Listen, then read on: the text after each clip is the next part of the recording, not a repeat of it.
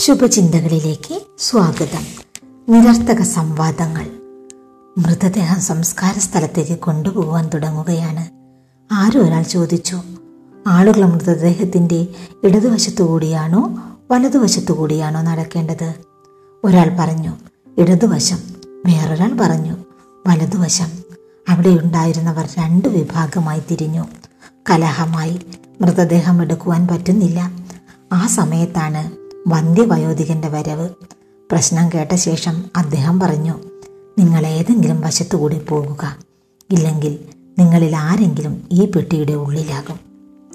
അർത്ഥരഹിതമായ സംവാദങ്ങളാണ് അപ അപരിഹാര്യമായ പ്രശ്നങ്ങളെ സൃഷ്ടിക്കുന്നത്. നിരർത്ഥകമായ ചോദ്യങ്ങൾക്ക് ഉത്തരങ്ങൾ ഉണ്ടാകില്ല. ഉത്തരം പ്രസക്തമല്ലാത്ത ചോദ്യങ്ങൾ ചിന്താവിഷയങ്ങളാകില്ല. ചിന്താക്കുഴപ്പമുണ്ടാക്കുകയേ ഉള്ളൂ.